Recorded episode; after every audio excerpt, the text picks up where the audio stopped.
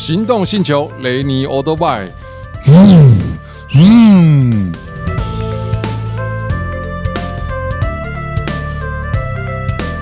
还有欧多拜哦，其实呢有两个字义，欧多迈跟欧多拜，哎，有迈有拜，所以呢，在以后的这个单元哦，我们就可以来跟各位来分享哦，这种呃摩托车、机车哦，这个两轮世界买跟卖所有的问题。其实讲到两轮机车哦，应该这个五六年级的大叔哦，他们对车子。开始这个启蒙应该都是从两轮开始。我觉得在我们那个民国五六十年的那个年代啊，你说你一出生然后家里就有汽车，我觉得那应该是呃少数中的少数啦。家里哦有一台摩托车的人，甚至脚踏车的人都算不错了哦。因为在那个物资匮乏的年代，环境使然。然后呢，在那个年代哦，大家。呃，其实买一台车，我印象中那个年代买一台车三四十万，其实已经可以买一些买一间小房子了，那个价格是非常的惊人。那今天是第一集哦，我先来跟各位聊聊我是怎么跟摩托车跟轮子结缘的哦。我觉得喜欢速度、追求速度，那是一个人的天性。为什么这样说呢？我最小的时候，呃，年纪很小的时候，大概在幼稚园吧。那当然不可能是骑车，如果骑车也是骑那种很简单的三轮车啦，那个当然我就载着我妹到处跑。可是追求速度的那个欲望哦，从我做了一件事情开始。什么事情呢？有一次呢，我就吵着我爸买滑板，结果呢，我就拿着滑板哦，到了山头上，我们我住眷村，然后呢，我就坐在滑板上往下冲。我跟你讲，真的不知道哪里来的勇气哦。我就这样哇啪就冲下去，因为那一个速度一定会是最快。可是你知道，你坐在滑板上面哦，就摇啊摇啊晃呀晃的，就变蛇形，你知道吗？结果最后呢，我就摔下去，摔下去以后呢，就变成在地上当超人。那我的印象很深哦，因为真的那个坡也蛮陡的，然后蛮长的，真的磨到我那个髋骨哦，裤子都破掉，髋骨哦，这骨头都磨出来，磨了一个很深很深的洞。然后呢，回到家哦，都不敢跟家人讲，就自己拿红药水慢慢擦，慢慢擦。哎呦，好不容易才把这个我的这个伤势哦，把它给呃，应该讲说也医好，也治好了。那直到我现在哦，五十几岁，我我这个疤都还在。每次看到那个疤，我就想到这件事情。可是你知道吗？这种东西好像会遗传。有一天我看到我儿子哦，在同样的位置也受伤。那那个疤我一看我就知道，那种是。很长的距离，很快的速度留下来的。他正好洗澡出来被我发现，我就问他：“你那个疤是怎么来？”因为那个年纪他只有脚踏车，结果结果呢，他干了一件跟我一模一样的事情，他把脚踏车牵到山上往下冲。所以哦，这种东西到底会不会遗传，我也不知道啦。可是哦，就这么就这么巧，所以那个追求速度的欲望啊，就出来了。在我呃稍微。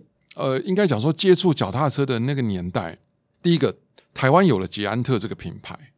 那个时候，捷安特推出两款车，第一个就是所谓的自行车，弯把的哦，这种这种应该讲说追求速度，有点像那种呃竞速的那种跑车。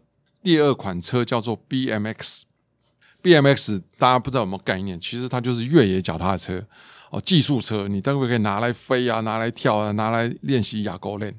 那结果呢？呃，这个 BMX 不是买给我的，是买给我妹的。所以呢，我爸就让我妹学脚踏车，上面装了两个这个学习轮哦，就是旁边有两个小小轮子，车不会倒。那个那那个那个辅助轮都还在车上的时候，我已经在用这台 B A B M X 哦追脚踏车。所以我喜欢速度哦，你就由此可见一斑。追到摩托车摔车，因为我真的骑得太快，然后又利用下坡去追他。真的摩托车差不多也是那个速度，那不小心他为了闪我还是怎么样的，害得那摩托车摔得胡说八道。当然我也没有陪他，我就跑掉了。这个是我印象很深刻的哦，就从小就喜欢。然后那台 B M S 最惨的是，后来有一天我终于把那个辅助轮拆掉，结果我被狗追。然后呢，我又自认我骑得很快，然后骑骑骑完了，在一个岔路的时候，歪岔的岔路的时候，就遇到一台公车开过来。那我当然走另外一边，可是我转不过去。然后呢，我就直直的飞，飞进哪里？飞进一个排水沟那个汇集的一个一个池塘里面。那个池塘是干的，我就直接掉进那个池塘。那掉进去是什么姿势呢？就是人呈现一个大字状水平的趴下去。在我趴下去的那一刹那，一颗石头往我肚子哦，也就是肝脏的位置刺进去。这一刺进去呢，我的头棒就直接着地了，头也流血。然后呢，肚子呢？没有肚破肠流，但那一颗石头真的算蛮尖的，就严重的内伤，大概话都讲不出来。然后把那个脚踏车拖回家，自己慢慢骑回家以后，全身都是泥巴，因为我刚才讲的是一个排水沟。洗完澡以后哦，我大概昏睡了两天，我家人居然都没有来叫我吃饭干嘛，就想说我叫不醒。那后来我才知道，去医院检查，第一个脑震荡，第二个肝叶破了，引起发炎。那那个时候那个年代，民国。六十几年的时候，台湾流行 A 肝、B 肝，我印象很深刻，交叉感染哦。结果这一拖拖了好几年，身体状况非常非常糟。那这件事情又在身上、脑袋上面留下了一个疤。这个跟轮子结缘哦，到了走到这个时候的时候，这个都是脚踏车、滑板车那种不需要外界动力的车种。有一天哦。我们我住的眷村，我住的眷村很有趣哦。我住的眷村跟那个蒋经国，我们是同一个户籍，就当时的总统。而且这样讲，先总统也没错了。那这个蒋经国每一年都会回来我们那边投票哦。我们住在大直的一个眷村。有一天，我就看到有一个人，我我们村子里面的那个混混大流氓，骑了一台哈雷，咚咚咚咚咚咚咚哈雷。哇靠！那个真的是哇塞吧，就画白白哦。没有见过那么大的一台摩托车，那到底是什么摩托车？然后两个气缸咚咚咚咚咚，我那时候对摩托车完全不了解，但是我被那一个场景给震撼住了，震慑住了。哇，这个摩托车这么大！那个我爸骑着摩托车去送报纸，我爸摩托车已经很大了，他那个是时速可以两百 CC 的，我已经觉得够大。哇，那比他更大，什么怪物啊！我当时不知道那个叫哈雷，我现在长大我懂了。可是呢，那一个画面就开启了我对摩托车、对两轮，甚至对重机啊一个一个开端。从此以后呢，我就对这种大型摩托车开始有了向往。当然，在那个年代、那个环境，我的家人根本不允许我，也不可能帮我去买一台重机。可是呢，碍于我念书呢、求学的阶段，哦，我我的念书在木栅。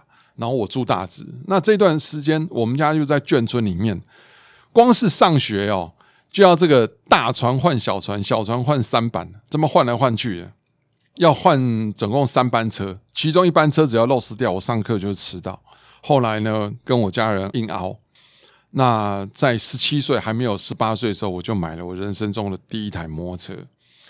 那个时候，因为我们买的车应该比同年晚很多。我又重考啊，然后又晚读啊，哦，然后呢，我的第一台人生的第一台摩托车是 Suzuki 的幻象二十九五十 CC。从这一台摩托车开始，让我走入了这个机车的这个领域里面，机车的世界里面。从此开始，我跟摩托车也有了不解之缘。